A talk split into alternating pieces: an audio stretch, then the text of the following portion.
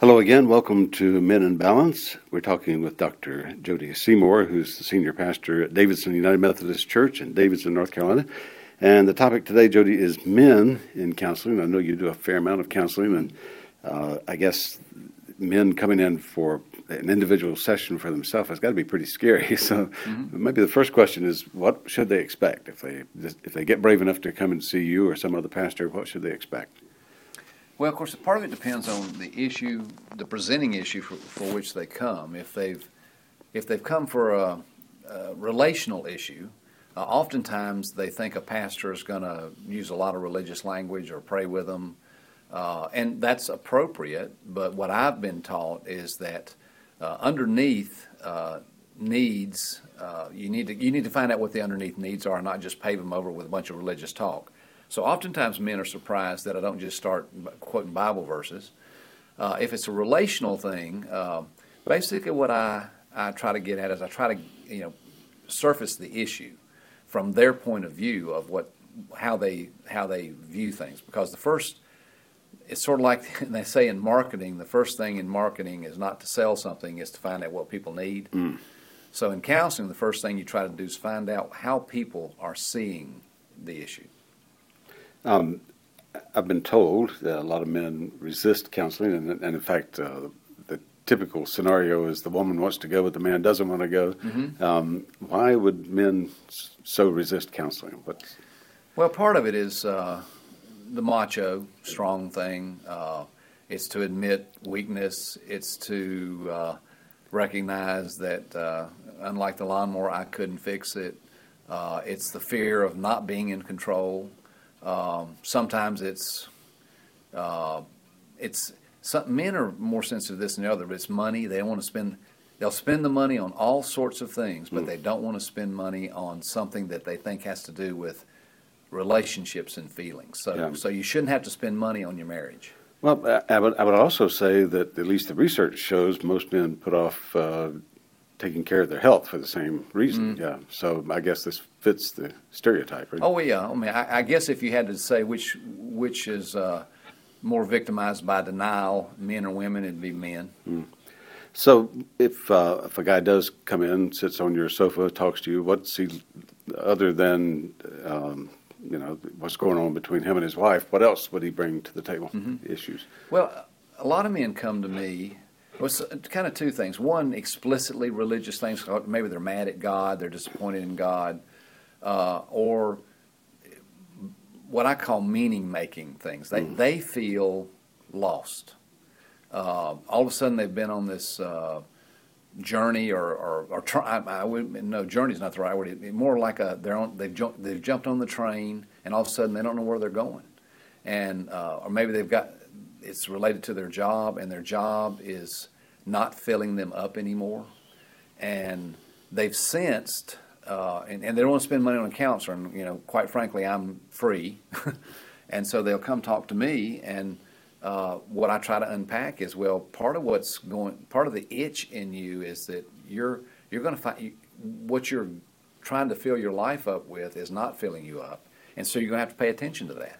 So we got to quit trying to fill up our life with toys and look for something deeper and more meaningful. Right? Well, you know, yeah, the Jesus ethic and wisdom basically says you'll never be able to fill up the hole in your life with stuff, because part of the hole is a spiritual dash God hole, and you need to fill it up not just with religious stuff, but with authentic spirituality. Right.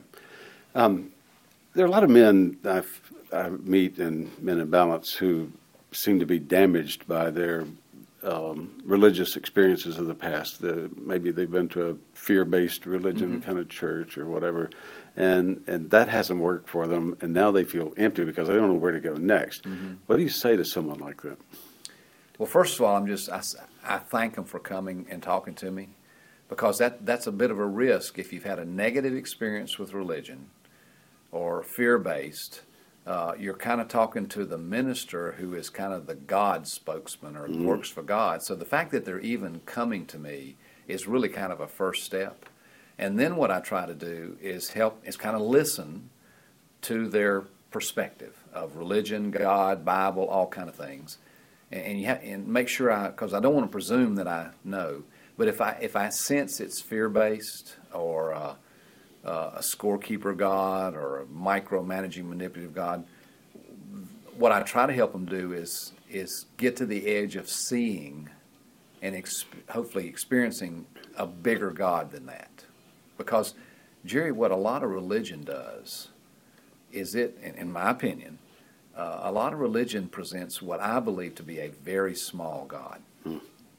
So the first step might be to enlarge your view of God, and then secondly to uh, maybe understand the loving nature of God instead of just the... Yeah, uh, well, the, the idea that, the idea that, you know, they may have had some tough times in life, and to help them understand God didn't do this to them. Uh, yes, God allowed it in the sense that in the mystery of how things are created, there's an element, a big element called freedom. And I often tell men and women, when they when they start pushing up against this concept of God, I say, well, do you, do you have kids? And if they do, I say, well, go home right now and lock them in the room. Don't let them out, because if you let them out, they're going to get hurt. Hmm. And and that that's the way you really love them. And, of course, they look at me, I said, they look at me funny, I say, well, you, you know that that's not real love. Real love means freedom and letting them go. Doesn't mean you give up on them, but you let them go. I said, that's a very simple image of what you're work, what you're struggling with right now, because it's not that God doesn't love you, and it's not that God hasn't given up on you, but freedom, love has freedom in it. So, yes, God has let you go. Hmm. And in that space of letting go, that God lets us go, uh, bad things happen. You skinned your knee. Yeah, you skin your knee, and uh, the tsunamis happen. And, yeah, uh, right. You know, and God. So I, I really try to help people uh, who are trouble have the trouble with the religious concept stuff. I try to expand. I try to expand, not only their what religion is and spirituality is, but what God is, as much as we can know about God. Mm. So, um, do the issues that women bring to the table, I would assume, are different uh, than guys? Well, they're they're different in the sense that women open up easier, generally speaking. Now, I will tell you this: uh, it's because there's been a cultural shift, and a lot of women are working. Sometimes women are the providers, and the men aren't. It's not quite as uh, stereotypic as it used to be, but generally speaking, women will open up easier, and they'll reveal themselves easier.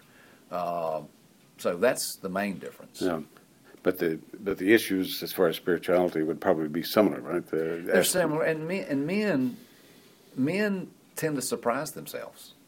Men have more going on in them than they know. So, so why isn't there a uh, female um, midlife crisis like there is for men, or is there? There is. Yeah, yeah there is. Uh, you know, women. Uh, have a classic, uh, the menopause stuff right. it, that people kid about, and so that gets wrapped up about sometimes about the same time as a, the spiritual journey.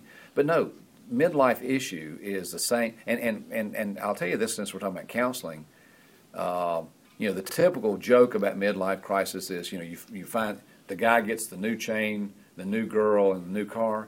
Well, women do the same thing, just in different versions. Hmm. I mean, it's women get very unfulfilled, uh, and you know I had an old, had a, an old-fashioned Presbyterian minister, and my my when I used to serve in Pilot Mountain, and he used to say that men and women should never carpool, and I kind of laughed at him, and, and and now I know what he's talking about, and this is what he meant.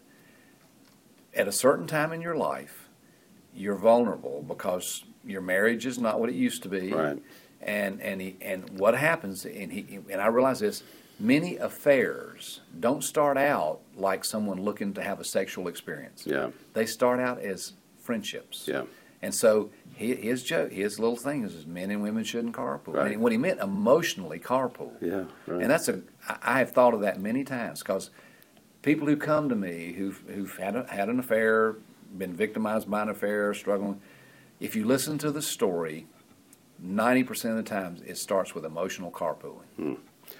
Um, one of the problems I think men run into a lot is uh, we're socialized to just take whatever comes at us, to shake it off, keep moving, not let it bother us. And uh, and yet when we get into a marriage with a woman that wants us to be present, wants mm-hmm. us to be open and vulnerable and talk to her, that those two ideas don't seem to go together. No, and it's what I tell people is, you know, we do, we have physical checkups. Uh, we take our cars to, you know, oil changes. What do we do with marriages? And it's uh, so I, I tell people that um, two people get married. Uh, they think they know what they're doing. And and in my marriage counseling course, my my professor said, let's get something straight. Nobody knows what they're doing when they get married. And everybody kind of laughed. And he said, that's what this course is about. Hmm. And so one of the things I tell pre in premarital counseling, I tell people, um, you should expect some surprises. And you should monitor your marriage in some way at a different occasions. Yeah. And so with men and women, you know, I guess uh, uh, when people get married, if if the woman thinks, well, the guy, okay, he's, he's kind of a strong guy, he's not going to share feelings, well, why do you expect anything to change? And so if you need that, uh, how are you going to let that be known? And then, you know, I tell people oftentimes that in, um, in, in the New Testament was written in Greek, Koine Greek, and it's really a neat language because it uh, we have one word for love. The Greeks had four. And a woman looks at a man, unless, since you're talking about men, and says, I want you to love me. Well, okay, which one of the four types you want? Because there's love of beauty, there's love of, there's friendship, there's uh, uh, love of, and there's erotic love, and I can't remember the other one. Uh, anyway, but my point is, and Gary Chapman made this famous in the five love languages, right. but but that's really very true. Not only do men maybe not open up as much, but sometimes women don't communicate that you're not loving me like I need you to love me. So you really have a mismatch there. And what I say in terms of uh, Uh, the word, the word for the word for real love in the New Testament is agape, and so here's what I'd say to a man.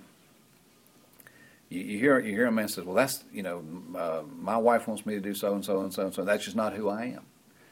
And what I try to say to a man is, "Well, here's the deal. If uh, you know, you don't. It's not. Because, it's not about you. Agape is to love someone for who they are, not for not for what you need from them or even how you see them. So when our wife expects us to sit down and listen to small talk about her day and all the mm-hmm. girlfriends she went out with and what they were wearing and this, that, and the other, we should be we should endure that, right? Well, that's a little, uh, yeah, I, I hear what you're saying. In, in a way, yes, to a point.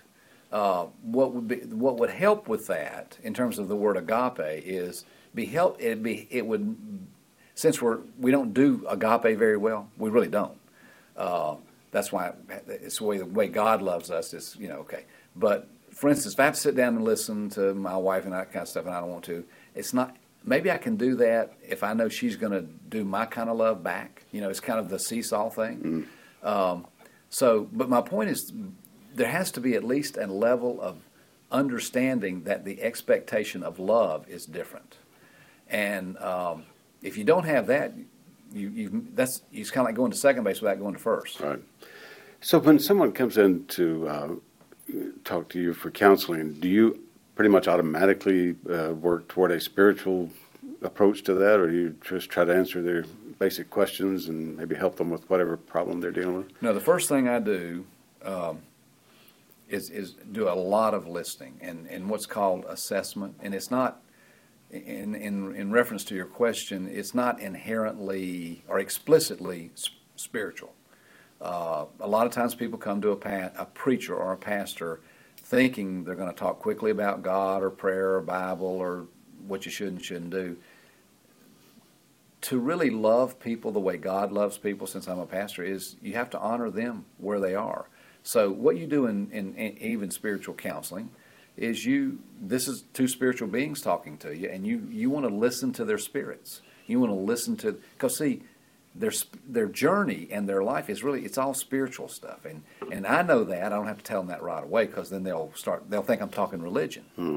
And there's uh, there's a difference in religion and spirituality. Right. Spirituality is underneath religion, but the truth is, Jerry, uh, and don't misunderstand me here, religion can get in the way of spiritual issues. Yeah. Yeah, I can see how that yeah. could easily happen. So, um, when they, when men go through this spiritual vacuum uh, about midlife and they feel like they're they've missed out on an awful lot, uh, is there Is there a way to backtrack and get that, or do you just sort of have to pick up where you are? Well, I think you can turn and look over your shoulder to learn from the past, if it can help you. You know, psychotherapy does some of that, uh, and some of it is appropriate. Uh, but but the re- the only reason to look to the past is to understand the present so you can move toward the future. So, yeah, some looking back, because uh, if you don't, you know, you, this is kind of classic. You, if you don't understand why you're doing something, you may end up doing it and not know why. Yeah. And so the, the you know, self-awareness, uh, it's funny, and if you look at all the world's major religions, underneath the religious talk is the need for self-awareness. And that's a authentic, that's that's authentic spirituality. And uh, in so, some of my teachings, what I teach is uh, we are going through life either on cruise control or in a in a spiritual coma. We're not paying attention. Uh, in my opinion, if you distill the wisdom teaching of Jesus down into one sentence, it would be this: for God's sake, pay attention. And men classically don't do that very well. We're not paying attention. We're getting something done. Yeah. We're mo- we're producing. We're doers. Huh? We're doers. We're not you know, human doers, not human beings. And you know, and men, women do it too, but men get the rap for doing a little more. And so, okay, if we're guilty as charged, it doesn't mean you you can't stop working and be a monk, but it does mean how are you paying attention to life? Uh, this is why the oldest form of prayer is breath, the breath prayer, and it's it's almost. And, and by the way, men don't men don't like to be thought of as silly, and some of this stuff sounds silly, and so I would remind them if they want to listen that when Jesus, the wisdom teacher, said, "If you want to understand the kingdom of God, come as a child," and in every big old rough man there is a little boy, mm. and we.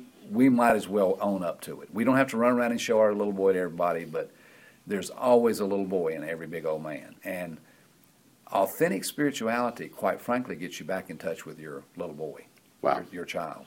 That's a great note to end on. Our time is up. And Jody, thank you so much for coming and talking to us about this. Um, the subject today was men in